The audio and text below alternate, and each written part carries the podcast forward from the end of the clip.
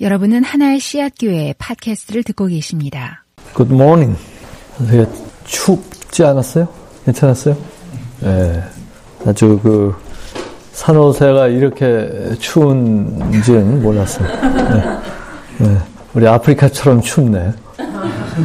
어, 무슨 얘기지? 그러실 텐데 지금 저희가 겨울이에요. 네, 요래요 날씨가. 저 있는 데가. 그래서 어떻게 아프리카가 그렇게 그 시원할 수 있냐 그러는데 그 동 동아프리카 케냐 같은 경우에 이제 저희가 한 육천 피트 한 육 공 공 공 피트 정도 하이 높기 때문에 알티튜드가 굉장히 높아서 어 또 이렇게 포레스트로 돼 있어서 상당히 이제 시, 어 시원하다 못해서 이제 추운데 아 난 이제 캘리포니아에 와서 아 따뜻한 데로 왔구나 했는데 어, 복병이 이렇게 있을 줄 몰랐습니다. 어, 어제에 이어서 오늘 계속 그 말씀을 좀 보겠습니다. 그 안상현 목사님 성경책을 좀 친절한 번역 성경이 어, 로마서 어제 그 말씀드린 대로 일 장 십칠 절의 그 말씀을 어, 내일 마지막까지 저희들이 좀 생각을 해볼 건데 사실 일 장 십칠 절의 이 로마서의 키, 핵심 이 구절은 어, 이 구절을 이해하기 위해서는 성경 육십육 권을 다 이해를 해야 됩니다. 이게 이렇게 통할 수밖에 없는 그 복음의 내용이기 때문에 어, 그래서 어, 네 시간인데 저에게 주어진 네 시간 동안의 성경 전체를 얼마나 한 삼십 시간이면은 좀 어느 정도 커버가 되는데 네 시간에 해야 되니까 저로서는 보통 힘든 사역이 아닐 수가 없어요. 그러니까 여러분들이 알아서 저의 그 read between the lines를 하시면서 부족한 건 집에 가서 꼭 그렇게 해주시길 바랍니다. 숙제 감사는 없어요. 네, 그러나 알아서 좀 해주시기를 바라고 또 어, 목사님이 그러시는데 로마서도 공부를 하셨다고 그랬죠? 로마서 강의 뭐 공부하셨다고 네, 시리즈로. 근데 한번 해서 끝날 문제가 아니잖아요. 제가 말씀드린 것처럼 저는 로마서 강의를 어, 참 많이 했고 지난 한 삼십 년 동안 제가 어저께 제 그 간증도 좀 드렸지만 어, 한 수백 번은 하지 않았나 어, 생각이 돼요. 그런데 어, 읽고 볼 때마다 하나님께서 계속해서 주시는 그 터치하시는 부분들이 달라요. 내 삶이 인간의 삶이라는 게 굉장히 복잡하고 다양하기 때문에 한 개인이라 할지라도 그래서 어, 여러분들이 계속 로마서를 읽으시는데 그 큐티의 그런 수준이 아니라 성경 전체를 아울러서 볼 수 있었으면 참 좋겠다. 어, 그 말씀을 다시 드립니다. 그래서 그 이제 자기가 왜 그 로마에 가기를 원했는가에 대한 그 의도를 얘기하면서 복음을 강조하면서 이제 십칠 절에서 어 그거를 요약해서 이제 십팔 절부터는 십칠 절에 얘기한 것을 풀어 나갑니다. 마지막 십육 장 마지막까지 어, 특별히 이제 십오 장까지 가는 거죠. 그리고 십육 장은 인사로 마치는데 어 그 하나님의 의의를 얘기를 했고 이제 중요한 세 가지 컨셉트 그거를 어, 저희들이 좀 들여다보는 거죠. 하나님의 의의 그다음에 어, 믿음, 믿음이라는 컨셉트, 그 다음에 의인, 요 세 개의 중요한 개념을 이해를 하게 되면은 사실은, 어, 우리는 성경을 다 이해했다고 해도 과언이 아니라고 생각이 됩니다. 그래서, 어, 하나님의 의, 어제, 어, 제가 그 믿음의 부분에 믿음에서 믿음으로 라고 하는 그 부사구가 앞에 믿음이 하나님의 믿음, 그러니까 아멘이라고 하는 그 개념이라고 말씀을 드렸죠. 그래서 믿음에서 믿음에 이르게 하나니라고 하는 그 한글 번역이나 또는 이 친절 버전을 보면은 뭐라고 되어 있어요? 어, 이 일은 오로지 믿음에 근거하여 일어납니다라고 이렇게 의역한 것이 사실은 정확하게 바울의 그 원의를 드러내지는 못하고 있어요. 그, 그 트랜슬레이션들이. 근데 주경학자들이 어, 이미 많은 그런 연구들을 하고 저희들이 고민하면서 그 앞에 믿음, 그러니까 믿음, 우리가 갖고 있는 믿음은 결과물이지 우리가 만들 수 있는 게 아니라고 하는 해석입니다.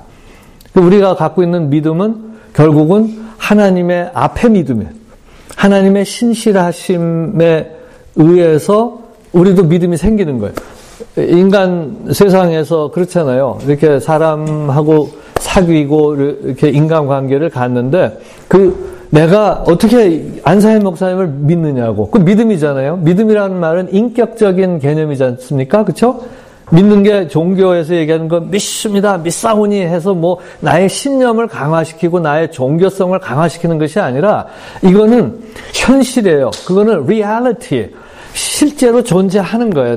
내가 믿는 누구를 믿는다라는 얘기는 믿음의 대상하고 나하고 인격적인 관계가 이미 형성돼 있을 때 믿음이 가능한 거지. 그렇지 않으면은 그 믿음이라고 하는 개념은 사실 추상적인 것이고 어, 신비주의적인 것인데, 물론 뭐 신앙이 신비적인 요소들이 있지만, 그, 이렇게 미스틱한 걸로 끝나버릴 수가 있어요. 실제로 경험될 수 없는 그 어떤 미스틱은 사실은 우리 기독교에서 얘기하는 그 복음의 내용이 아니죠. 그러니까 내가 안 목사님하고 이십 년 인간 관계를 통해서 믿는단 말이에요.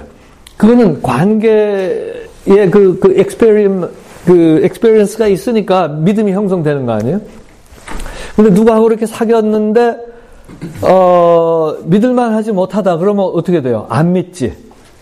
그죠? 그러니까 믿음이라고 하는 거는 종교적인 개념이 아니고, 제가 어제도 말씀드렸지만 비교 종교학을 이제 가르치면서 다른 종교들을 깊이 들여다보면은, 믿음이라고 하는 거는 상당히 그, 어, 그, 이렇게 추상적이고, 어, 믿는다라고 하는 것을 그걸 진짜 뭐라고 표현을 할 수 없는, 어, 이게 저 멀리 계시는 그 어떤 분을 믿는 거는 사실 믿음이 아니에요. 성경에서 얘기하는 그 믿음이 아니에요. 종교에서는 그걸 믿음이라고 얘기할 수 있어요. 그럼 불교에서는 또 믿음이라고 얘기하는 신심이라고 하는 건 또 개념이 또 달라요. 그거는. 어, 근데, 어, 최소한 시, 믿음이라고 하는 말로 표현은 됐지만, 피스티스, faith, 어, 믿음, 신앙, 이런 말로, 여러 말로, 어, 뭐, 이만, 뭐, 이런 말로 이렇게 표현될 수 있, 있는 그, 그, 그 내용이 우리의 그 렉시콜로지, 내가 갖고 있는 내 사전이 아니라 성경이 의도하는 그 개념을 찾는 것이 성경 공부다. 그래서 우리가 말씀을 이해할 수, 어, 말씀을 이해했다라고 하는 거는 그 원의에 접근할 때 이해가 된다는 거죠. 그 미닝을 찾아야 되는 거죠. 그래서 굉장히 인격적이에요. 그 미닝, 성경을 해석하는데 굉장히 중요한 해석학의 틀이 뭐냐면 기독론입니다. 십자가입니다. 하나님이 그 아들을 아끼지 아니하시고 우리를 위해서 주셨다라고 하는 데서 신에 대한 이해에 파격적인 변화가 일어나며 그걸 통해서 구약이 해석이 되며 그것 때문에 십자가의 사건 때문에 그리고 십자가와 부활의 사건 때문에 미래에 대해서 우리는 소망을 가질 수가 있는 거죠. 그래서 어 제가 여러분들과 나누는 이, 이, 이, 저, 이 성경을 이해하는 이 성경 해석의 어 그 파운데이션은 어 그 예수님의 사건이다. 우리가 믿는 그걸 이제 먼저 말씀을 드리는 거고. 그러면 이제 어, 어제 말씀드린 대로 제가 그 하나님의 신실하심, 우리의 믿음을 제너레이트한, 우리의 믿음을 만들어낸 그 하나님의 어, 그 믿음, 하나님의 신실하신 그 부분을 이제 말씀을 어, 드린다고 했는데 이제 그걸 가기 전에 하나님의 의의 개념을 좀 우리가 먼저 좀 들여다봤으면 좋겠습니다. 어, 그 하나님의 의라고 하는 말이 신약에 무려 한 어, 일흔다섯 번 정도 나와요. 상당히 많이 나옵니다. 하나님의 의라고 하는 그 단어가 굉장히 중요한, 특히 바울 신학에 있어서 바울이 어, 그 복음을 제시하고 그 서신서에서 예수님을 설명하는데 하나님의 의라고 하는 말을 굉장히 많이 쓰고 있어요.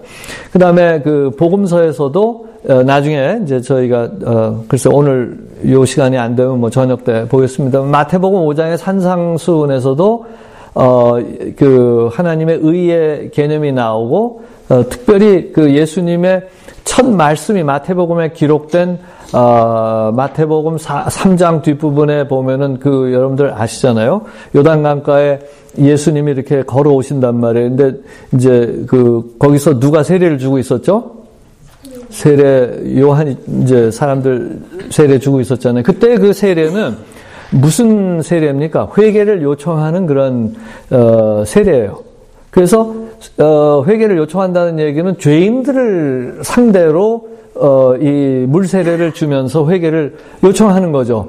그런데 요한이 이렇게 딱 보는데 누가 껴있어? 예수님. 근데 요한은 알고 있었다고요? 그분이 어떤 분이 뭐 좀 막연했겠지만 그러나 이미 어, 선지자로서 성령의 어떤 그, 그, 그 감동과 그런 것들을 통해서 어, 그 메시아라고 하는 그 그분이 이제 오신다라고 했고 알아봤고 했는데 죄인들의 라인에 서 있는 거예요. 그래서 죄인의 라인에 오셔서 이제 세례를 받겠다 그러니까 어, 뭐라고 그랬어요? 세례 요한이? 생각나요? 기억나요? 아무것도 안 나요? 네? 뭐라고 그랬어요? No, no, 그랬어요. I can't baptize you. I know who you are. I can't baptize you. 근데 그 다음엔 나도 잊어버렸네. 거기 가서 봅시다. 마태복음 사 장, 아, 삼 장. 어, 이 번역은 어떻게 써 있는지 한번 봅시다. 마태복음 삼 장. 어, 십오 절에 보니까, 그, 십사 절 보니까 요한은, 어우, 내가 선생님께 세례를 받아야 할 터인데 선생님께서 내게 오셨으니, 아주 번역이, 그, 좋아요. 예, 이제, 예, 말하면서 마, 말렸어요. 말렸대잖아. 예. 안 됩니다. 아, 난 못, 못해요. 그랬더니 예수님이 뭐라고 그러셨습니까? 지금은 그렇게 하도록 하십시오. 그럼 보자. 이 성경은 어떻게 번역이 되어 있나?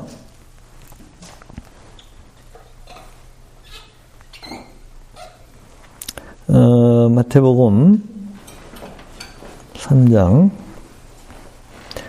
요한이 말려 이르되 내가 당신에게 세례를 받아야 할 터인데 당신이 내게로 오십니까? 하니까 예수께서 대답하여 이르시되 이제 허락하라. 이렇게 이제 번역이 되어 있고 여기는 어떻게 번역이 되어 있냐면은 어, 지금 그렇게 하도록 하십시오. 이렇게 번역이 되는데 이게 말이 이렇게 달라.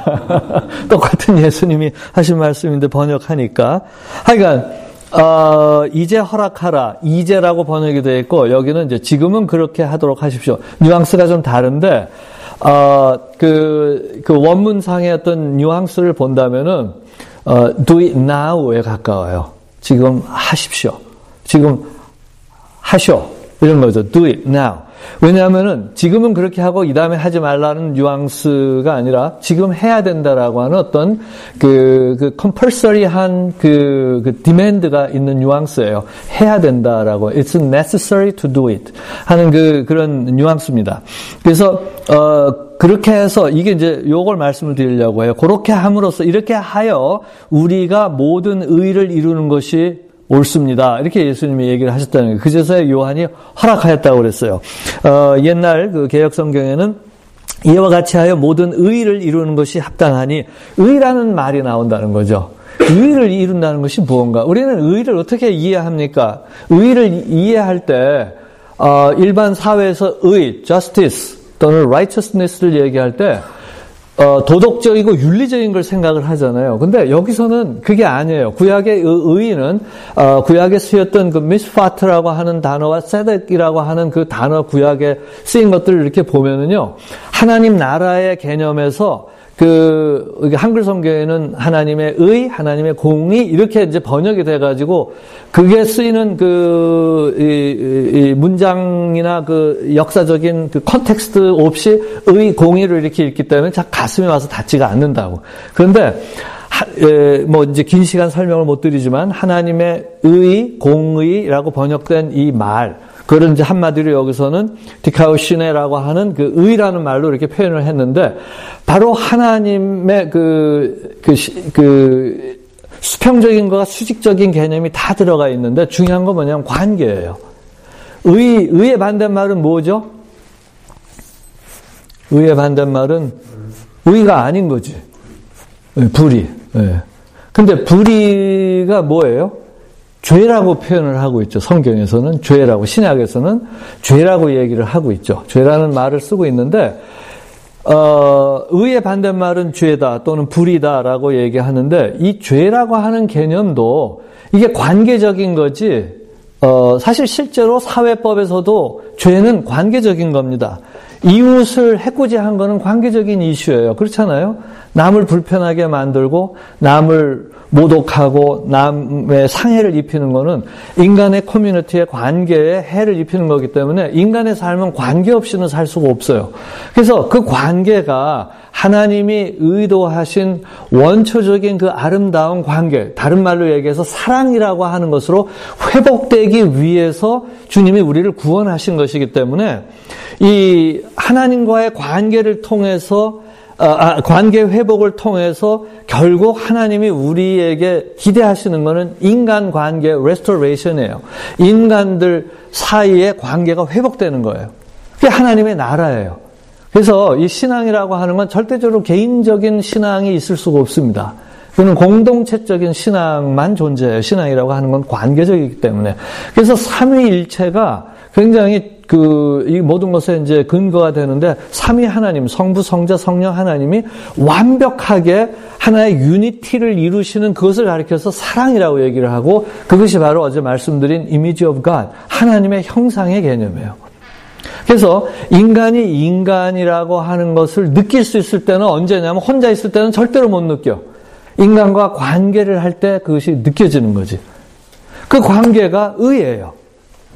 그러니까, 어, 그냥 내가 멀리서 안상현 목사님이 존재를 알아. 그분이 뭘 하는지도 알아. 근데 나하고 관계가 없으면은, 뭐예요? 관계가 없는 거지, 뭐. 네. 관계가 없는 걸로 아무런 의미가 없는 거예요. 그 언어학에서도 의미는, 그 meaning이라고 하는 거는 단어가 그 의미를 갖는 게 아니고, 단어가 다른 단어하고 같이 어우러져서 관계를 맺고 같이 쓰일 때 비로소 그 의미를 갖는 거예요. 내가 여기서 먹었어. 그럼 무슨 뜻이야 그게? 먹었어. 뭘? 누가? 언제? 왜? 이게 다 어우러졌을 때 비로소 아, 저 사람이, 저 킴이 얘기하는 게 무슨 뜻인지 알겠다. 이렇게 되잖아요. 내가 만약 여러분 앞에 그냥 여기서 사람에게 육신으로 개념입니다. 이해하셨어요? 연결이 안 되잖아. 다 중요한 말인데. 근데 이것이 연결이 되고 콘텍스트 안에서 연결이 되고 또 그것을 같이 공감하는 사람들이 있을 때 그걸 듣는 사람이나 말하는 사람이나 어 뭔가 의미를 느끼고 의미가 있을 때 기분이 좋고 살맛이 나고 그런 거 아닙니까? 그게 그게 정의의 의미예요. 정의의 의미, justice의 의미, righteous, righteousness라고 번역된 이 그 채색이라고 번역된 말은 주로 하나님과 인간과의 관계를 얘기한다면 메시파트라고 번 그 얘기하는 그 공의는 수평적으로 그 결과 인간과 인간과의 관계를 얘기하는 얘기입니다. 그래서 공의, 의라는 거는 사회를 한번 보세요. 이 사회를 보면은 인간과 인간의 관계가 어그러지고 깨지고 갑질을 하고 뭔가 잘못됐기 때문에 의의가 없어지고 그 불의에 대한 그 보복으로 또 다른 불의가 악이 생기고 하는 걸 우리가 보지 않습니까? 인류 역사 속에서. 그래서 이것이 깨질 수 있고 이것이 이제 스탑이 되고 진정한 인간으로서의 가치가 회복돼서 참 인간으로서 인간의 하나님의 형상을 가진 인간으로서 인간을 만나서 사는 그 사랑의 관계 회복하는 것이 바로 예수님이 이 땅에 오신 목적이고 그것이 복음이 갖는 의미라는 거죠. 그래서 의의를 얘기를 할 때 그 의의의 문제는 바로 하나님이 원초적으로 디자인하셨던 관계를 회복하는 의미예요. 그래서 어, 의의를 이루는 것이 합당하다. 근데 이게 이제 그냥 그런 그 어떤 관계적으로만 얘기하신 것이 아니라 바로 그 깨어진 인간들이 왕창 깨어진 관계 속에서 살고 있는 거기에 죄가 없으신 예수님이 딱 오셔서 같이 죄인들 라인에 서가지고 죄인들과 동일시 자기를 동일화시키면서 그, 그 저기 세례 요한이 주는 회개의 세례를 받을 받을 수 없는 분이 받을, 그, 뭐, 자, 자격이 아니지. 그, 죄를 지은 건 자격이라고 얘기할 수가 없죠. 죄가 없는데, 그 라인에 섰다라고 하는 이 사건이 성육신 사건에 이게 엄청난 파격적인 그런 사건인 겁니다. 예수님이 자기를 죄인들, 저와 여러분들과 동일시하기 시작하시는 공생의 첫 번째 시작이에요. 그러고 난 다음에 어, 그래서 세례를 받으니까 어떻게 됩니까? 어떻게 됐어요?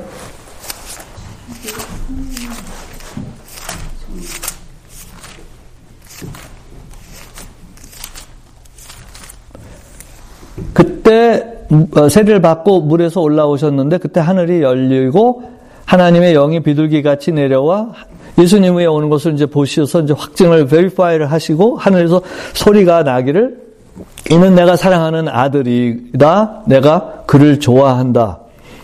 어, 이건 번역이 좀 좋아한다 그러니까 조금 좀 약해 보이네요.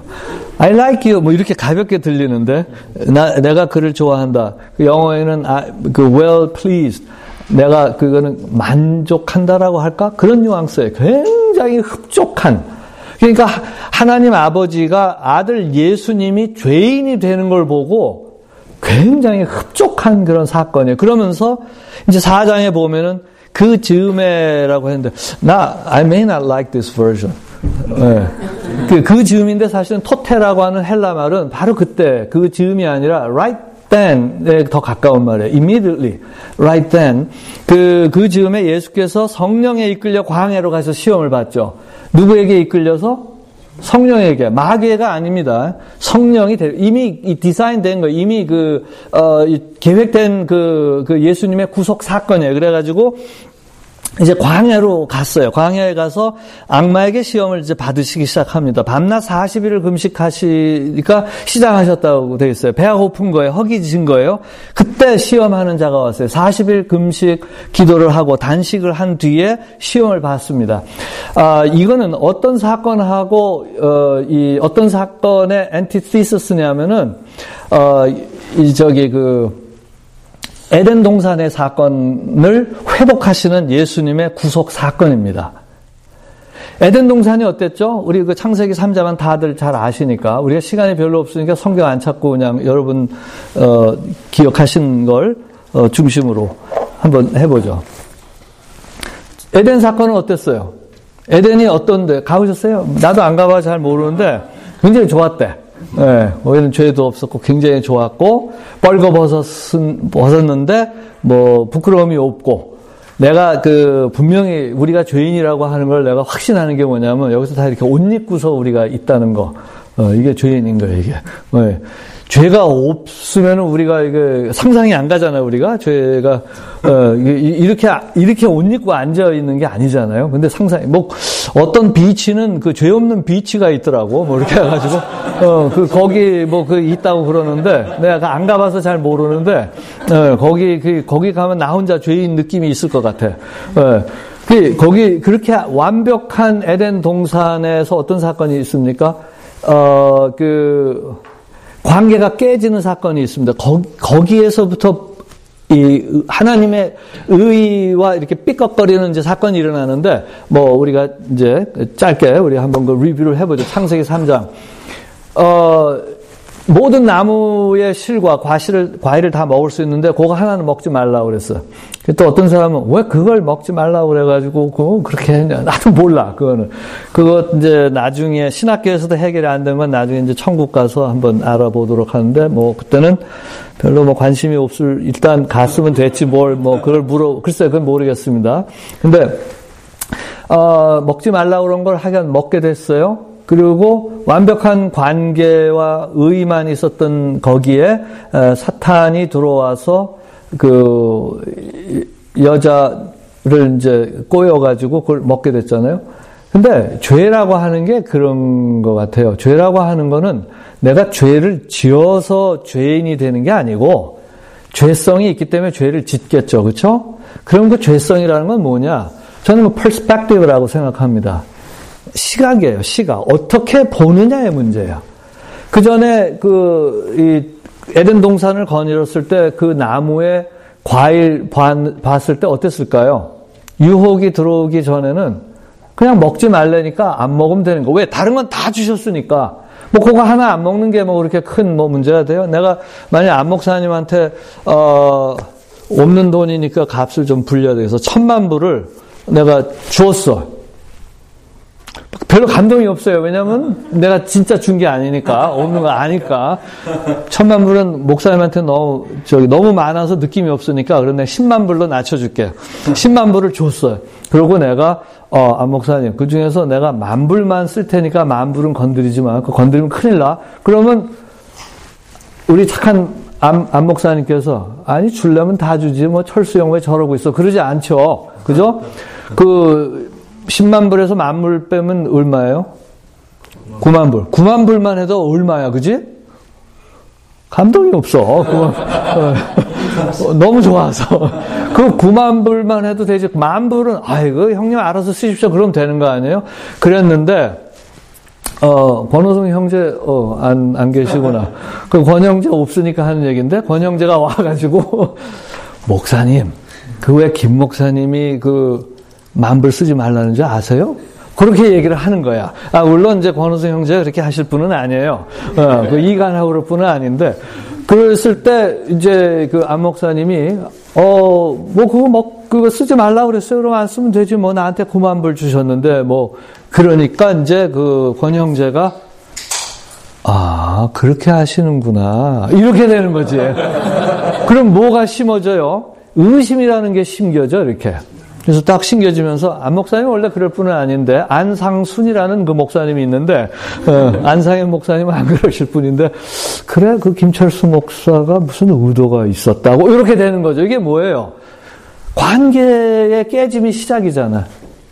관계 깨짐이라는 게. 이게 의, 하나님의 의, 관계, 회복, 이게 다 같은 그 개념, 그 동일 개념선상에서 우리가 이해를 해야 된다는 거죠. 그러니까 그 그러고서 의심이 들어온 다음에 그 만불을 딱 보니까 갑자기 지폐가 색깔이 달라 보이는 거지. 마찬가지로 하와와 아담이 아, 사탄이 들어와가지고 아 그거 먹지 말라고 그랬어?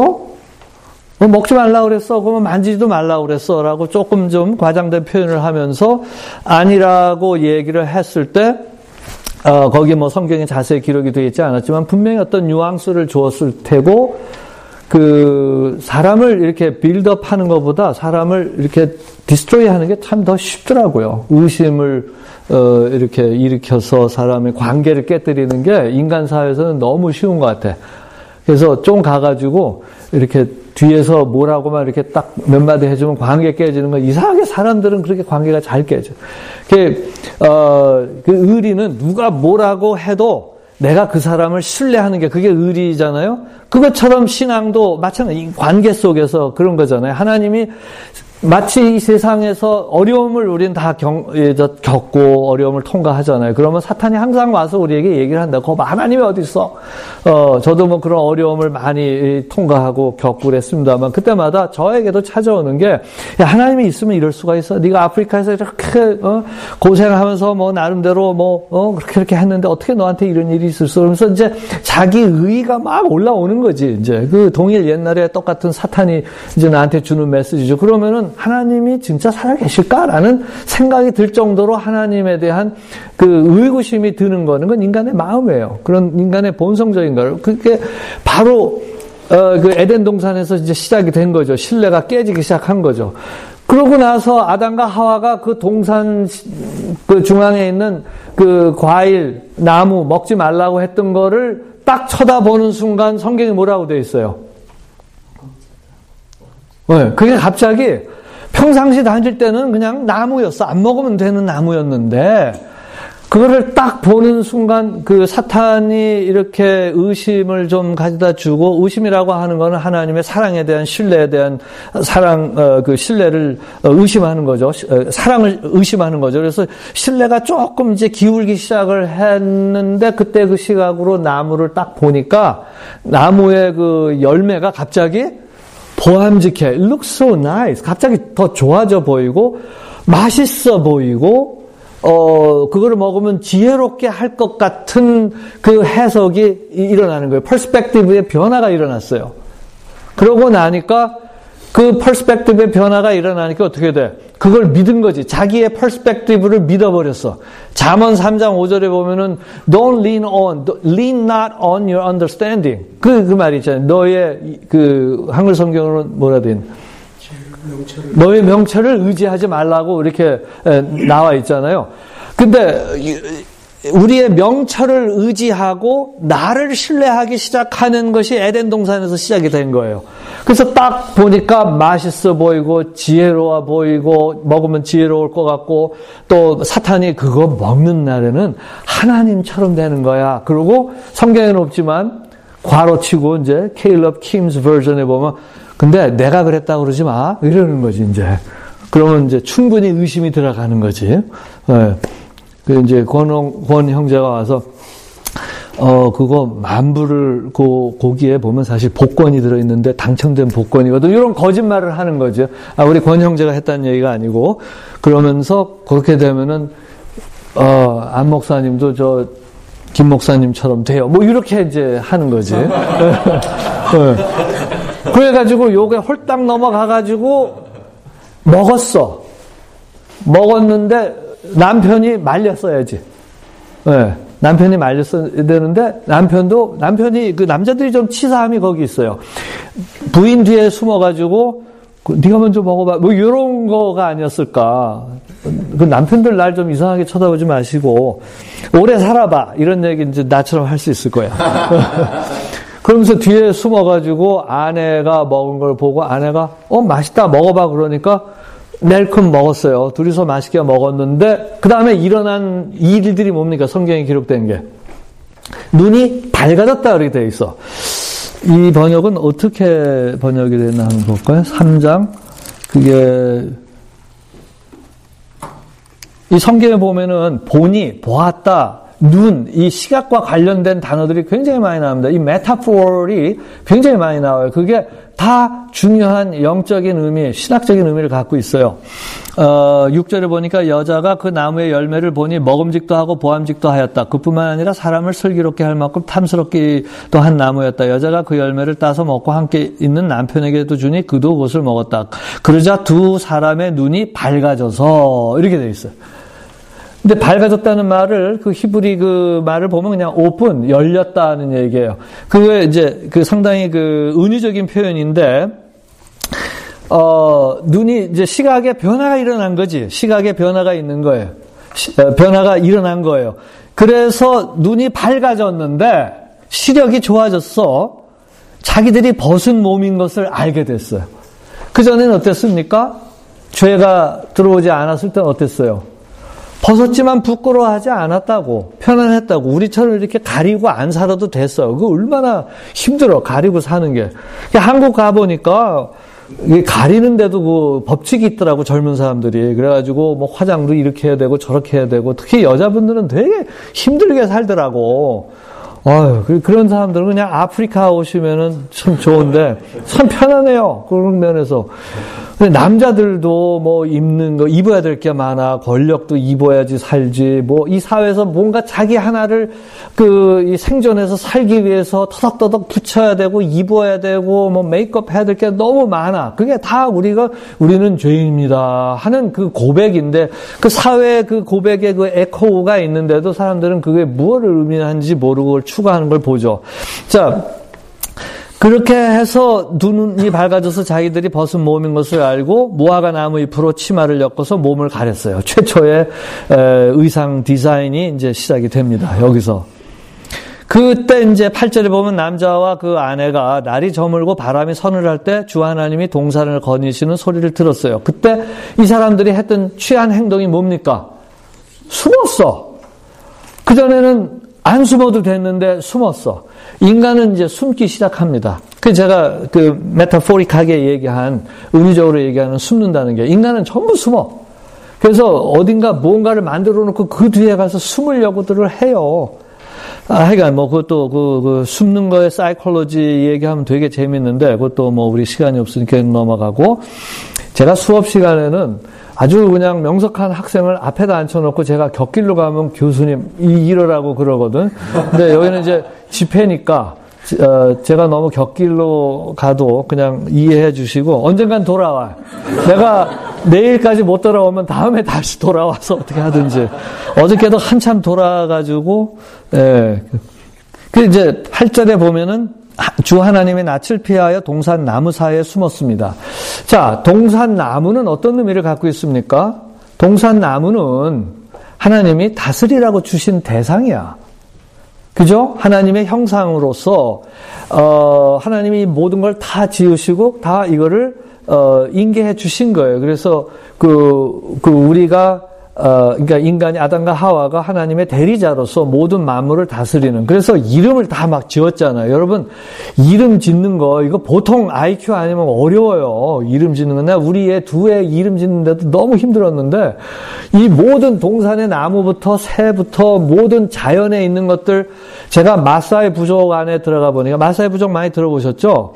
우리한테는 가시나무야. 그 다음에 영어로 하면 thorns and thistles야. 딱 두 단어야. 그런데 이 사람들은요, 그 동네 우리가 볼 때는 한 종류의 어, 좀 큰 가시나무, 작은 가시나무인데 이 사람들은 이름이 마사의 말로 다 있어. 그게 그들에겐 약초고 그들의 삶을 지탱해주는 그 하나님이 자연 속에서 제공해주시는 그런 모든 약재들이에요. 이름들이 얼마나 복잡한지 마사의 말이 진짜 어려워요. 그, 그거를 뭐 다 외우고서 설명을 해주는데, 아이고, 못 알아먹겠더라고. 그래가지고, 우리는 한두 가지인데, 거기는 한 스무 가지 이 사람들이 그걸 다 외우는 거, 어려서부터 그걸 다 이제 교육이 돼가지고, 그, 이 머리가, 어, 이, 그런 거 보면서, 야, 이게 아담과 하와는 엄청난 사람들이었다. 그거를 다 이름을, 이름을 지, 지어주고 우리는 잊어버리는데, 이 사람들도 다 기억을 하잖아요. 아이큐가, 어, 여러분들도 뭐 아이큐가 참 좋으시죠? 저도 그, 이, 이 좋은 편에 들어갔어요.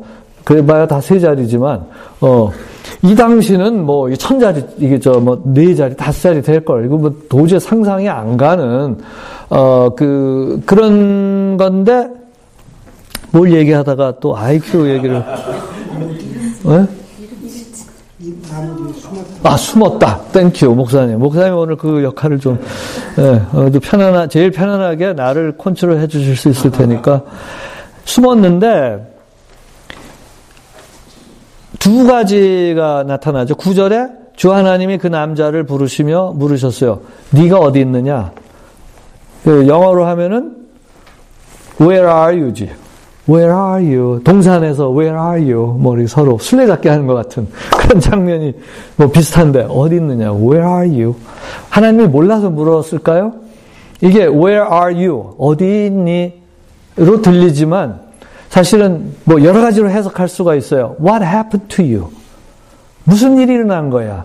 그다음에 Where are you라고 하는 말은, 자, 이거 제가 말씀드린 건 그냥 내가 은유적으로 내 상상에서 한 얘기가 아니라 성경 전체에 특별히 바울 서신을 염두에 두고 제가 말씀을 드리는 거예요.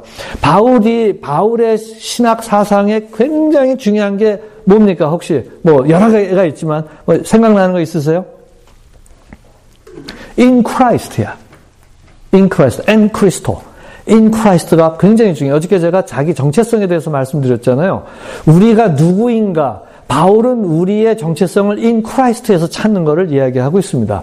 In Christ는 로, 로커티브한 얘기야. 지역적인 얘기야. in이라고 하는 전치사를 쓰고 있기 때문에 In Christ예요. 여기에서 하나님도 그 로컬의 그, 그, 그, 저기, 그 로케이션에 대한 질문을 하시는 거예요. Where are you? You are in me. How come you are outside me의 질문이에요. 내 안에 있었는데 What happened to you? Why are you outside me? 그 얘기예요. Where are you의 얘기는. 그러니까 아담과 하와가 시각의 변화가 돼가지고 그거를 하지 말라는 것을 했은 순간에 관계가 깨지는데, 거기서부터 불의라고 하는 건 시작이 됩니다. 그래서 이제 창세기 삼 장 이하의 사 장부터의 쭉 내용들을 보면은 이제 인간이 자기 스스로 서려고, 자기 스스로 서기 위한 노력들을 하는 것을 우리가 보게 됩니다. 그래서 베이블, 바벨탑을 쌓는 데까지 이제 가는 것을 보는데, 창세기 십일 장까지를 하나님은 인간의 그 타락한 이후의 기원과, 타락의 기원과 그 이후에 인간들이 하는 노력들을 잠깐 보여주시고, 십이 장부터 이제 그거를 회복하시는 것을 역사 속에서 어떻게 하시는가를 보여주는 게 이제 창세기 십이 장에서부터 이제 이야기예요. 그게 쭉 이렇게 성경이 이 쭉 이렇게 이제 흐름을 타고 이제 가는 거죠. 그래서 이 하나님, 이 아담과 하와가 동산에서 하나님 바깥으로 나가면서 발생한 인간의, 인류의 심리의 두 가지가 있는데, 그것이 이제 바로 뭡니까? fear and shame예요. 일단 수치심을 느끼는 거야. 그러니까 이 가가지고 숨는 거지. 사람들은 숨기를 좋아해. 그래서 케이브맨이 되는 거예요. 숨어. 숨는데 왜 숨느냐? 수, 수치스럽기 때문에. 자기들 존재가 수치스럽기 시작해요. 자기가 누구인지를 잊기 시작을 하는 거예요. 상실하는 거예요. 자기 상실의 시작이에요. 그리고 하나님, 어떤 하나님이었어요? 모든 걸 창조하고 다 준 분인데 그분이 두려워지기 시작을 해요. 죄의 그 flip side of sin은요, 두려움입니다. fear예요. 그래서 어, 보면은 애들 그 뭐 인지가 좀 이렇게 발달을 하게 되면은, 인지가 발달하면 애기들도 죄책감이라고 하는 것을 가져. 근데 그 죄책감으로 애들을 교육을 시키게 되면은 그 아이는 크면은 상당히 심리적으로 왜곡될 가능성이 높고, 자기 정체성, 자기에 대한 자기 혐오감을 갖기 때문에 남을 파괴할 수 있는 가능성도 높고, 크라임 그 어떤 그, 어, 그 possibility가 굉장히 높아지죠. 근데 인간이 그걸 이제 우리 심리학에서는 그 significant other라는 말을 이제 쓴, 쓴단 말이죠. 중요한 타자예요. 그거는 엄마 아빠가, 여기 이제 부모님들 계시지만 엄마 아빠가 해줘야 되는 그런 역할들이야. 아빠는 idealizing 그 롤을 해. 그 아이로 하여금 자신감을 가질 수 있도록 해주는 거예요. 그래가지고 어 철수야 너 너 할 수 있어. 거기서 뛰어내려봐. 한 살짜리, 나는 뭐 옛날에 한 살 때도 제대로 못 앉았다고 그러니까 한 세 살로 합시다. 철수야, 뛰어내려. 근데 나는 어렸을 때 우리 아버지가 그걸 못 해주셨어. 아파가지고, 이 스트로크로 쓰러지셔가지고. 그래서 뛰어내리면, 아, 박수 쳐주고, 잘했네, 할 수 있네. 해서, 어, 이 자신감을 불러일으켜주고, 엄마는 mirroring 롤을 하는 거예요. mirroring을 하는 거예요. 거울 역할을 하는 거예요. 그래가지고, 아유, 상현이 너무 이뻐. 어쩜 이렇게 이쁠까? 그래서 우리 상현이, 그래서 항상, 어, 나는 사랑받는 존재구나. 나는 할 수 있구나. My being. 나는 사랑받는 존재구나. My existence is okay. 그 다음에, I can do it. 나는 그것도 할 수 있어. 나에게 I have that ability 하는 그, 그것이 있었대요. 그게 원래 하나님의 형상 속에 하나님이 우리에게 주신 그 은혜들인데, 그것이 상실되니까 그 두 개가 다 없어지는 거지. 나는 누구지? Who am I? 그래서 사람들이 이제 종교를 만들고 뭔가를 찾아보려고 그러는 거죠. 그 다음에 사람들이 보면, 어, 나는 할 수 없어에서 보통 시작을 하죠. 그런데 이제 그 많은 사회들이, 대한민국 사회뿐만 아니라 많은 사회들이 보면은 할 수 없다를, 특히 이제 그 유교, 저희가 이제 유교를 들여다보면은 유교의 특징 중에 하나가 쉐임을 가르쳐서 사회에 예절을 세우는 것을 이제 콘퓨셔스 그 공자님께서 그 그거를 하셨어요. 그래서 그 수천 년 전에는 그 it was working. 근데 그것이 자꾸 이렇게 세월이 지나면서 하나의 이념화되면서 이 사람을 이 제대로 죄를 안 짓게 하기 위해서 쉐임을 통해 가지고 죄를 안 짓는 그런 교육 방식이라든지 어떤 그런 것들이 발달을 많이 했죠. 그래가지고 우리 보면은 그 여러분들도 그런 거 경험하셨죠. 비교를 막 시켜. 그래서 창피를 줘. 너 제 네 형은 하는데 왜 너는 못해? 뭐 이런다든지. 어, 자, 어, 저도 어렸을 때 그 보면은 자. 그, 구십 점 아래로 다 나와. 그래가지고 선생님이 막 그 수고를 하시더라고. 어. 그래서 그, 그, 저, 에, 그, 그게, 그러면, 그렇잖아. 그, 전부 그런 교육, 교육이 스킬을 가르쳐주고 전수해주는 것만이 아니라 결국은 그 사람이 누구인가 자기 정체성을 확립해주는 게 중요한 교육의 그 핵심인데, 그게 빠져버리고 사람들을 전부 기계를 만들어버린다면은 그건 너무 슬픈 일이죠. 하나님을 상실한 이후에 사람들은 그 수치심을 통해서 뭔가를 해보려고 하는 그 수준까지 간 거를 우리가 역사 속에서 이제 보게 됩니다. 그 다음에 또 하나는 두려움의 fear. 너무 두려운 게 많아. 아프리카는요, 아, 아프리카의 이제 문화를 저희가 이제 연구하잖아요. 이제 안트로폴로지스트로 이제 하고, 뭐, 종교들 이렇게 보면은, 결국은 그, 이 두 개의 프레임으로 그 전통 종교의 핵심을 우리가 설명할 수 있어. fear and shame으로 설명할 수 있는 게 많아요. 그리고 우리 동네는 무서워하는 그 영들이 되게 많아.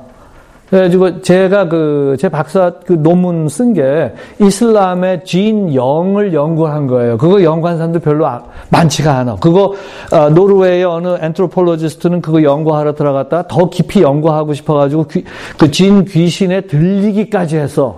네, 그래가지고 그 일 차 primary experience를 갖고 썼으니까. 그래가지고 아주 탁월한 그 논문을 썼는데 나는 뭐 그거 할 수가 없죠. 왜냐하면 악령이 나를 무서워해, 악령이. 네, 악령이 나를 무서워한다니까. 왜? 왜 그러겠어요? 악령이 여러분들을 무서워해. 여러분, you are in Christ. You are in Christ. 우리가 누구이냐에 따라서 걔들이 더 잘 알아. 본인은 모르는데 걔네들이 더 잘 알더라고. 그건 또, 어, 그거는 또, 예, 또 시간이 걸리니까 여기서 내가 그냥 끊을게요. 재밌는 얘기 많은데, 예, 그, 그건 여기서 끝나고, 그럼 어디로 가야지, 다시? 어디로? 예? 아, where? 그렇죠. Thank you. 예. 예. Where are you? 예. 그, 그가 대답하였어요. 어디, 네가 어디 있느냐 했을 때 그가 대답하였어. 하나님께서 동산을 거니시는 소리를 제가 듣고 저는 벗은 몸인 것이 두려워서 숨었습니다. 어, 요 번역은 마음에 드는데. 저 벗은 몸인 것이 두려워서. 이게 같이 된 문장이네, 이 문장은. 예. 몸이 벗어, 벗은 것, 수치심과 두려움이 같이 갑니다. 이건 동선의, 도, 동전의 양면과 같은 거예요. 그래서 하나님이 물으셨어요. 네가 벗은 몸이라고 누가, who told you that?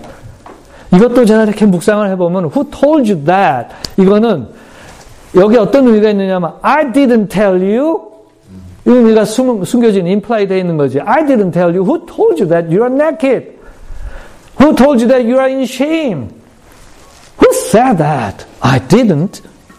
하나님이 얘기를 하시지 않았는데 인간이 스스로 수치심을 느끼고 하나님을 두려워하는 게 이게 인류의 역사예요. 그리고 우리 안에 디엔에이에는 그것들이 있어. 예수를 믿어도 있어. 그렇기 때문에 나중에 이제 바울은 로마서 칠 장에서 보면은 그러한 그 디엔에이를 갖고 있는 우리의 인간성을 또 휴먼 네이처를 죄성이라고 얘기하고 그 사람은 사륵스라고 하는 헬라어로 육체라는 말로 표현을 합니다. 그래서 소마라고 얘기하는 인간의 바디, 피지컬 그 어, 폼하고 약간 분리해서 이제 이 양반이 이제 그 그렇게 쓰시는 거죠. 그래서 그 사륵스라고 하는 말을 통해 가지고 인간의 죄성, 인간이 거듭나기 전에 갖고 있는 그 성향들을 어 이제 표현하는 그런 내용들이 있고 그다음에 우리의 정체성을 이 육체에서 찾지 않고 거듭난 영에서 찾는 그 이야기를 이제 로마서 칠 장에서 합니다. 그, 그것까지, 어, 할 수 있을지는 모르겠습니다만, 하여간 나중에 로마서 칠 장을 여러분들 보시고, 어, 마지막 결론 부분에서는 내일쯤은 그거를 우리 같이 한번 봤으면 이제 합니다만, 어, 그래서, 그, 이, 네가 벗은 몸이라고 누가 일러주더냐? 내가 너더러 먹지 말라고 한 그 나무의 열매를 네가 먹었느냐? 그 남자는 핑계를 대었다. 하나님께서 저와 함께 살라고 짝져 주신 저 여자가, 이제 그때부터 인간관계가 깨지는 거죠. 자, 하나님하고의 관계가 깨지니까 자기를 상실하고 두려워하고 수치심을 가진 건 뭐예요? 자기 자신과의 관계가 깨져. 그런데 자기하고의 관계만 깨지는 것이 아니라 하나님이 주셔서 내 살 중에 살이요 뼈 중에 뼈라고 얘기했던 그 스파우스를 향하여 뭐라고 얘기를 하냐면 저 여자가 이 모든 사건의 원인자입니다라고 얘기를 합니다. 책임을 짓지를 못해요. 사실 그때 I'm sorry, Lord 하고 내가 잘못했습니다라고 했었으면 인간 역사는 어떻게 되는지 어떻게 변했을지 모르죠. 그러나 어쨌든 그렇게 남을 블레임을 하고 그 다음에 여자는 또 뭐라고 그러냐면은 어, 여자에게 넌 어쩌다가 이런 일을 저질렀느냐. 여자도 핑계를 대었다. 뱀이 저를 꿰어서 먹었습니다. 둘이서 지금 사실은 성경에는 안 나와 있지만 부들부들 떨고 있는 거예요. 지금 나무 밑에 숨어가지고 창피해가서 가려가지고 막 이러고 있었겠지. 이거를 좀 한번 어, 아프리카 같은 데서는 이거를 극화하면은 이 드라마를 잘해요. 그래서 죄 이거를 한번 어, 이렇게 해보고 뭐 좀 이 드라마타이즈를 해보면은 너무 드라마틱하게 이분들이 잘해가지고 여러분들도 한번 해볼까? 이게 죄의 기원. 그 드라마 제목은 The Origin of Sin. 그래가지고 어, 뭐 부들부들 떨면서 이제 이렇게 핑계를 댔는데 주 하나님이 뱀에게 이제 말씀을 어, 하는 게 네가 이런 일을 저질렀으니 모든 집 짐승과 들짐승 가운데서 내가 저주를 받아 산 동안에 평생토록 배로 기어다니고 흙을 먹어야 할 것이다. 내가 너로 여자와 원수가 되게 하고 너의 자손을 여자의 자손과 원수가 되게 하겠다. 여자의 자손은 너의 머리를 상하게 하고 크러쉬 다운하고 너는 여자의 자손의 발꿈치를 상하게 할 것이다. 요 이 창세기 삼 장 십오 절을 가리켜서 원시 복음이라고 신학에서는 얘기합니다. 이걸 그, 어, 그, 복음, 우리가 얘기하는 복음, 예수님의 그 오심에 대한 첫 번째 그 예언으로, 어, 이제, 그, 우리가 신학에서는 이제 보는 거죠. 그런데, 어, 여기서 이제 보통 사람들이, 어, 놓치는 게 있는데 십사 절에 보면은, 아, 하나님이 저주를 하세요. 이 curse는 하나님의 저주는 어 굉장히 다른 심판과 같은 개념이에요. 이 curse의 개념, 저주의 내용이 어 모세 오경에도 나오고 바울의 서신서에 또 계속해서 등장하는데 하나님의 의라고 하는 개념과 어 연결돼서 계속해서 등장을 해요. 그래서 이 curse라고 하는 개념도 굉장히 중요한데 여기 그 보면은 하나님이 얘기하시는 거 보면은 누구를 curse 하시냐면은 사람들을 curse 하지 않고 누굴 컬스해요? 뱀을 컬스를 한다고. 뱀을 컬스를 하고, 그, 뱀은 그래서 이 저주를 받는 것이 이렇게, 에, 프리데스틴 된 것처럼 돼 있고, 그 지옥이라고 얘기하고, 무저갱이라고도 얘기를 하는 그거는 이 사탄을 위해서, 어, 준비된 그, 어, 그, 심판 장소라고, 그게. 그런데 이제 인간, 인간이, 그 사탄을 따르느냐 안 따르냐의 갈림길에 놓여 있는 거죠. 인간의 존재라고 하는 것이. 그래서 하나님이 지옥을 인간을 위해서 만들었다고 성경에 얘기, 에, 그 찾을 수 있는 그런 구절들은 없어요. 다만 인간이 선택할 수 있는 할 것이냐 말 것이냐 하는 그런 어떤 그 여지들이 남, 에, 남아 있는 것을 우리는 성경에서 볼 수는 있죠. 그렇기 때문에 어, 하나님이 그 왜 그 인간을 창조해서 지옥에 보내느냐라고 하는 그런 뭐 저도 쉽지 않은 그런 퀘스천입니다만 어, 보면은 성경에서 이 컬스의 대상을 인간으로 잡으신 것이 아니고 바로 사탄을 얘기를 했고 그다음에 로마서 삼 장으로 건너가서 보, 봐도 로마서 삼 장에 그 아, 그 로마서 일 장 그 십칠 절 에, 이하에도 보면은 하나님의 진노가 어 십팔 절에 하나님의 진노에 대한 하나님의 의와 진노에 대한 얘기가 나오는데 하나님의 진노가 불의한 행동으로 진리를 가로막는 사람의 온갖 불경건함과 불의함을 겨냥하여 하늘로부터 나타납니다. 이것도 뉘앙스가 보면은 바울이 사람에게로라기보다는 하나님이 심판을 하시는 그 object가 그 타겟이 불의라고 하는 것을 이야기하고 있다는 거예요. 물론 그 불의를 지은 사람이 그 심판을 받는 데 들어가지만 하나님의 의도가 어디 있는가 하는 것을 여기서 보여줍니다. 사실 신학적으로 상당히 쉽지 않은 개념이에요. 그러나 분명한 거는 하나님의 저주, 하나님의 심판의 대상이 불의에 있다라고 하는 거죠. 그래서 우리를 불의에서 구원을 하는 것이 하나님의 구원의 목표라고 하는 거예요. 그러면 그 불의라고 하는 것을 이미 말씀드린 것처럼 뭐예요? 불의라고 하는 그 개념이 관계적인 거라고 그랬잖아요. 릴레이션한 거라고 그랬잖아요. 그렇기 때문에 그 관계를 회복해야 되는데 딜레마가 뭐냐? 이게 이제 어, 그 딜레마인 거죠. 종교가 갖고 있는 딜레마인데 그 딜레마는 뭐냐면은 의의 문제를 어떻게 해결할 것이냐? 불의의 문제를. 그 righteousness의 개념을 보면은 그 의라고 하는 개념이 어떤 어떤 개념입니까? 성, 하나님이 그 의라고 하는 건 다른 말로 한번 표현을 해 보세요. 하나님의 의를 표현할 수 있는 그 개념들.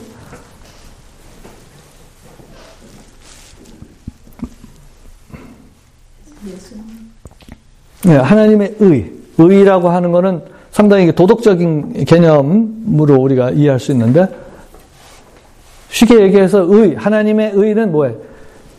실수가 없어, 죄가 없다는 말로 표현되죠. 신약성경에 흠이 없다, 완벽한 거예요. 의라고 하는 것, 완벽히 거룩한 거예요. 거룩이란 뜻은 무슨 뜻입니까? 제가 인문계이기 때문에 좀 우리 공부를 언어학 쪽으로 좀 에, 구별했다는 얘기죠. separation이. 완전히 다른 거예요. 죄인들하고는 다른 거죠. 그러니까 죄가 없다는 얘기죠. 그게 의의 개념이에요. 완벽한 거예요. 흠이 없는 거, 완벽한 거. 그럼 불의는 뭐예요? 완벽하지 않은 모든 거죠. 그렇죠? 그러니까 하나님의 의에서 이제 로마서 그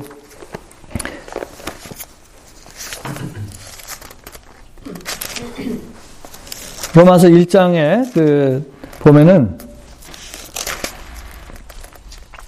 하나님의 진노가 불의한 행동으로 진리를 가로막는 모든 불의에 대해서 나타나는데, 어, 쭉 그거를 여러분들이 좀 봐주시면 좋겠어요. 시간이 없어서 우리가 다, 어, 보지를 못하는데, 그러면서 이 구약에서 왜 심판이 올 수밖에 없는가를 구약을 통해가지고 바울이 계속 설명하면서 삼 장으로 건너가면은 쭉 설명을 하다가 삼 장 십 절에 보면은 성경에 이렇게 기록이 되어 있습니다. 의인은 없는데 한 사람도 없다.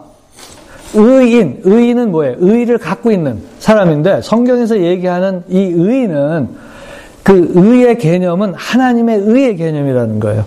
그냥 좀 더 남보다 좀 나아서 의인이고 좀 더 착하고 선한 일을 해서 의인이 아니고, 지금 여기서 얘기하는 righteousness의 컨셉트는 이 콘텍스트에서 이, 이 문맥에서는 뭐냐면 하나님의 그 의를 얘기하는 거예요.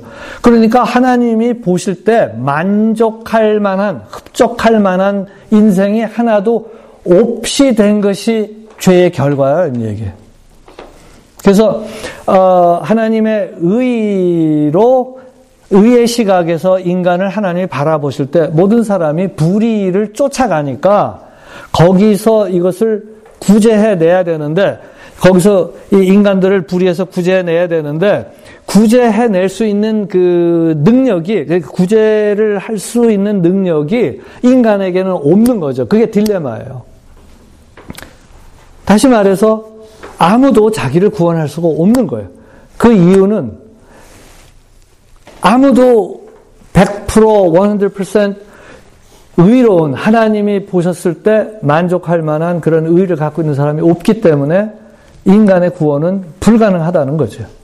그게 이제 바로 성경이 우리에게 설명해주는 하나님의 구원의 그 이유들인 거예요. 그래서 구약의 성경에 보면 우리가 그, 다시 그, 저기, 창, 저, 저, 로마서 삼 장의 사, 에, 로마서 삼 장을 다시 가보면은,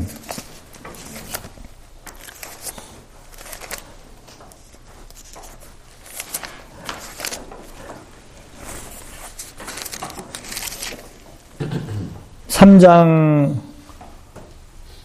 아까 십 절 봤죠? 성경에 의인은 없으니 한 사람도 없다라고 얘기했고, 그러면서 이제 쭉 그 인간의 그 결과, 의인이 아니기 때문에 불의한 인생의 존재 때문에 일어나는 이러한 그, 그 결과들을 쭉 얘기를 하면서 십팔 절에 그들의 눈에는, 눈 얘기 또 나오죠. 하나님을 두려워하는 빛이 없다.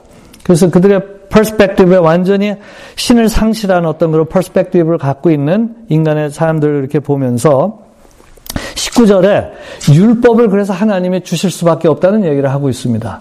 그래서 율법을 주신 이유는 율법에 있는 모든 말씀이 율법 아래에 있는 사람들에게 말한 것임을 우리는 압니다. 그것은 모든 입을 막고 온 세상을, 유대인만이 아니에요. 온 세상을 하나님 앞에서 유죄로 드러내려는 것입니다. 유죄로 드러내는 것이다.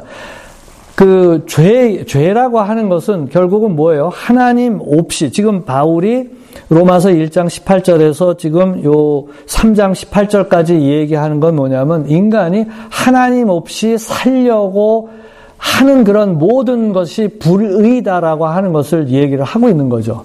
그래서 그 결과 어, 하나님은 인간들에게 율법을 주셨는데, 율법을 주신 이유가, 이제 이스라엘 백성을 통해서 율법을 주신 이유가 율법을 지키면 구원을 받을 수 있어서 주신 것이 아니고, 율법을 주신 이유는 이십 절, 율법의 행위로는 하나님 앞에서 의롭다고 인정받을 사람이 아무도 없습니다. 율법으로는 죄를 어떻게 해요?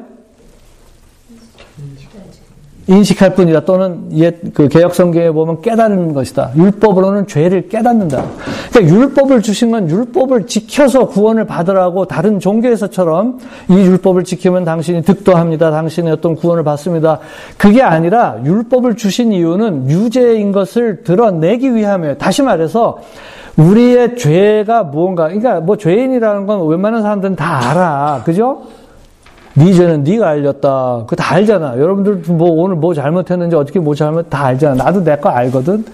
다 안다고. 그리고 사람들이 이게 죄인지 아닌지도 모르고 죄책감은 그냥 늘 있는 부분들이 있어요. 인간 심리가. 디엔에이에 있는 거야. 이게 인간, 인간성 속에.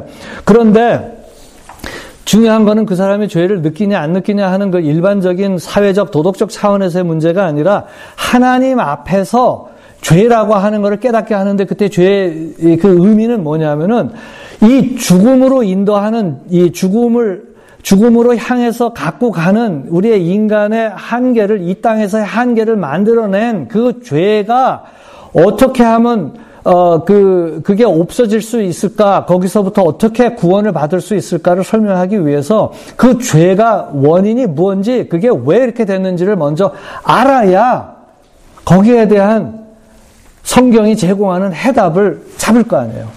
근데 많은 경우에 예수 믿고 구원 받으세요. 그래가지고 예수 믿는 사람들이 있어요. 뭐 그렇게 많이들 출발을 하죠. 그런데 평생 예수 믿고 구원을 받았는데 구원을 못 받을 수도 있어. 왜냐면 내가 어떤 예수를 믿는지 모를 수도 있으니까. 예수는 믿었는데, 여러분 그 일본의 그 신사도 가봐도 있고 중국에 가봐도 빠이빠이 그 예배 드리는 거 이렇게 보면은 예수 신상이 있어요. 거기도 그 보면은 이름이 예수야. 예수. 그 예수님을 믿는데 자기들도. 근데 which Jesus? 이슬람에도 예수를 믿어요. 예수님을 존경해. 그러나 우리가 얘기하는 그 예수님은 하고는 굉장히 다르거든. 그러니까 사람들이 예수를 믿어. 아니, 교회를 다니는데 예수를 믿는데 어떤 예수를 믿는지 모를 요상한 예수들도 많이 계시더라고. 그럴 수 있어요. 성경의 복음이 얘기하는 그 예수인지 아니면 내가 상상해서 내가 종교적으로 오해해서 믿는 예수인지를 확인할 필요가 있는 거죠. 그래서 하나님께서 우리에게 율법을 주신 거는 왜 내가 바로 저 역사 속에 있는 역사의 저 그 historical Jesus, why that Jesus? 내가 왜 저 예수를 필요로 하는지, 왜 저 예수만이 나를 살린다고 하는 건지를 이해시키기 위해서 율법을 주신 거예요. 그래서 율법의 첫 번째는 하나님의 의의를 드러내. 하나님의 완벽함을 드러내므로 말미암아 우리의 유죄성을 드러내는 거예요. 그게 뭐 죄를 좀 졌다 안 졌다 차원이 아니라 하나님 앞에서의 유죄가 무엇인지를 드러내는 거예요. 그게 율법의 기능이에요. 율법을 통해서 구원을 받는 것이 아니고, 그 다음에 율법의 또 하나의 특징은 뭐냐면은, 같은 얘기인데, 그래서 이제 나의 그 불의를 보고, 그 다음에 이제 또 세 번째 다 같은 얘기지만, 그래서 그, 아, 내가 이 죽음이라고 하는 것이 여기서 왔구나 하는 그거를 깨달았을 때, Oh Jesus, help me 하는 거죠. 하나님 도와주세요가 정직하게 나오는 거지. 내 존재, 나의 영혼과 관계되는 help me가 나와야 되는데, 많은 경우에 사람들이 help me, Jesus, help me, God 했을 때 나 요거 하고 싶어서요, 나 요거 하고 싶고, 나 요 뜻을 이루고 싶어서 help me로 예수를 믿는다는 거는 성경이 얘기하는 that Jesus가 아니라는 거죠. 물론 나도 하나님의 자녀로서 뭐 필요한 게 얼마나 많겠어. 이 세상에 간절히 기도하고 하나님 도와주세요 하는 건 하나님의 자식으로서, 아들로서 내가 아버지한테 부르짖는 그런 부분들이 있지만, 구원을 얘기할 때는 어, 구, 구원에 대해서 얘기할 때 정말 하나님 도와주세요 했을 땐 어, 어느 정도냐면 다른 거 다 안 주셔도 되는데 저를 살려주세요 할 수 있는 그, 그, 그 구원에 대한 그 갈망이 있기 위해서 하나님은 우리에게 율법을 주셨다는 거예요. 그래서 그냥 뭐, 어, 뭐, historical Jesus, I know about him. 그래서, 어, 그냥 뭐, 예, 그 예수님을 믿으면은 뭐 어떻게 된다. 그래서 믿는 차원이 아니라 그분하고의 관계가 회복이 되는 거예요. 그분이 나의 구세주라고 하는 그 인식이 나의 존재 인식에서부터 존재론적으로 시작이 된다는 거죠. existentialist하게 시작이 되는 거죠.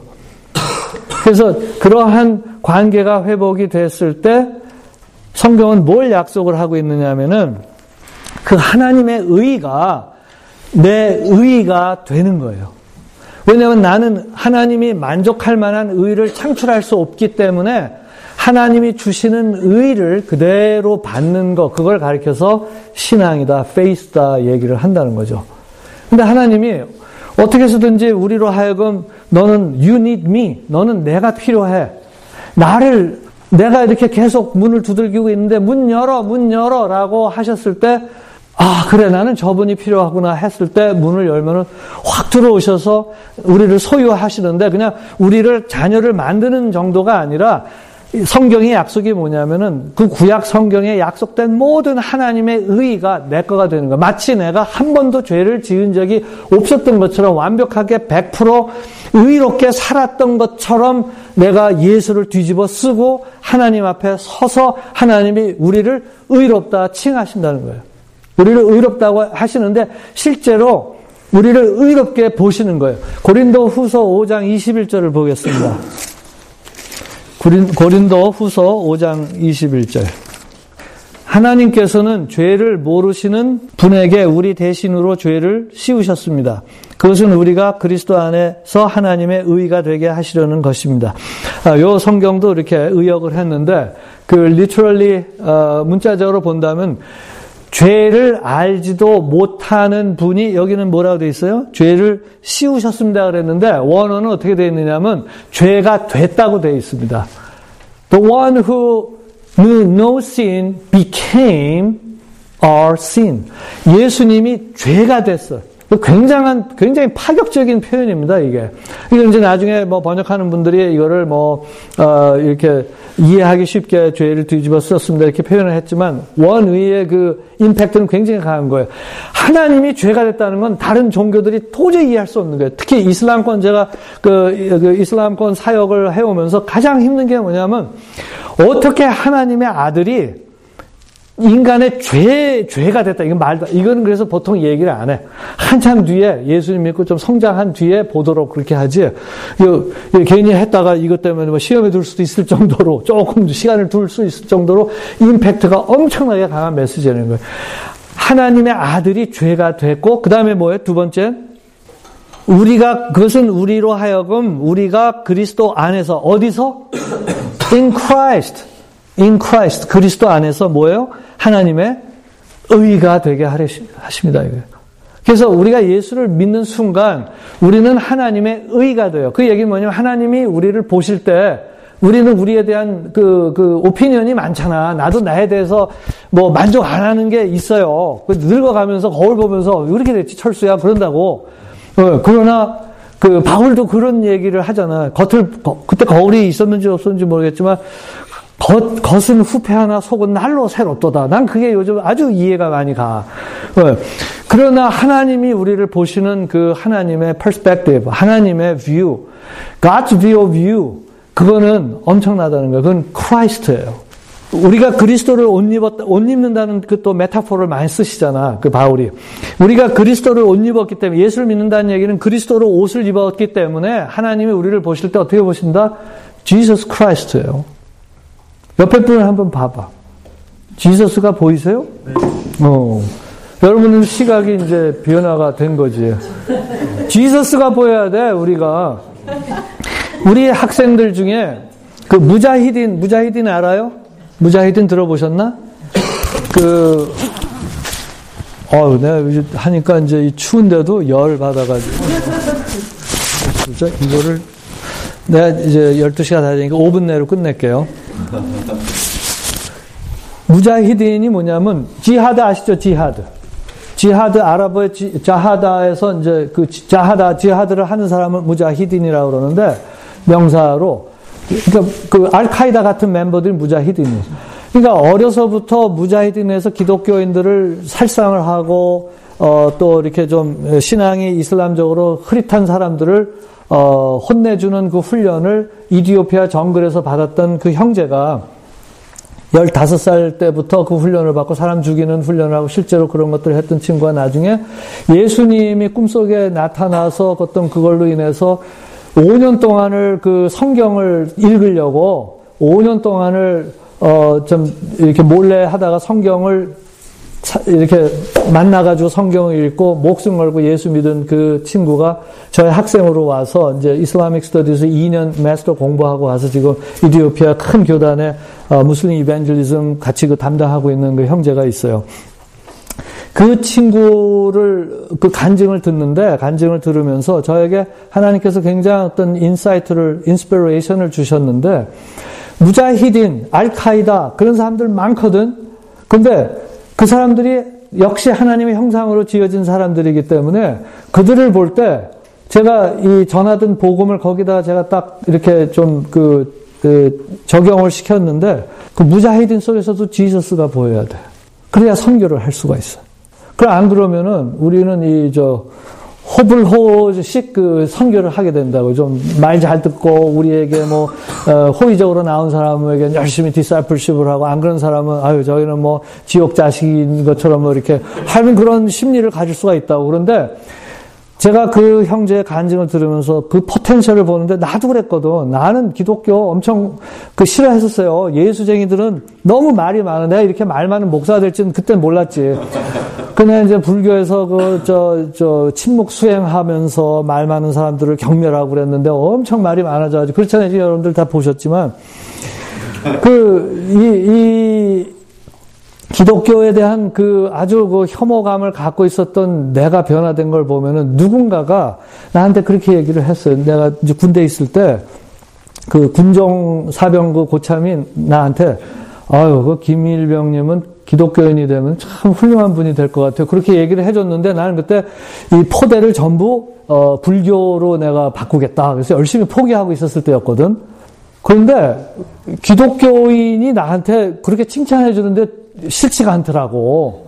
어, 나 안에서 그런 포텐셜이 보인 거예요. 그분은 빈말로 한 것 같지 않아. 내가 예수 믿고 난 다음에 그 양반을 찾았는데 못 찾았어요, 결국. 너무 고마워서 고맙다고. 그게 굉장히 오래 갔거든. 그, 사람들을 볼 때 우리는 너무 쉽게 정죄하거나 너무 빨리 그 사람들을 포기해버려. 그런데 지저스를 알고 내가 어떤 구원을 받았는가를 알게 되면 사람들 속에서 지저스를 보는 거예요. 이게 그냥 구원받은 하나님의 자녀 정도가 아니라 지저스를 보게 되는 거예요. 예수님의 그 포텐셜이 있을 때 우리가 세상을 사는 우리의 삶도 기뻐지는 거예요, 사실은. 아프리카에서 뭐 한 삼십 년 살면서 제가 뭐 천사처럼 살았겠어요. 나도 힘든 거 있고, 그냥, 그냥 꼴도 배기 싫어서 떠나고 싶은 때도 얼마나 많았겠어. 예. 뭐 사람이 사는 게 다 그렇지. 그럴 때마다 어, 나를 회복하고 계속 내가 갈 수 있도록 만든 거는 이 복음이에요. 지저스. 복음이라고. 그리고 그 복음이라고 하는 거는 바깥에서부터 시작되는 게 아니라 나한테서부터 시작되는 거지. 내가 누구인가, 내가 누구인가에서부터 이제 시작이 되는 거예요. 하여간 자, 그래서 그 무자히딘 안에서도 그 지저스를 볼 수 있기 때문에 무슬림 이벤젤리즘 할 때, 어, 무슬림들은 뭐 이렇게 하고, 뭐, 어, 저 사람들, 무슬림들이 몰려온다, 뭐, 어, 뭐 사람들. 그러지 말고 예수님이 몰려온다, 그렇게 보면 안 되겠어? 네. 진짜 그 포텐셜이 있는데.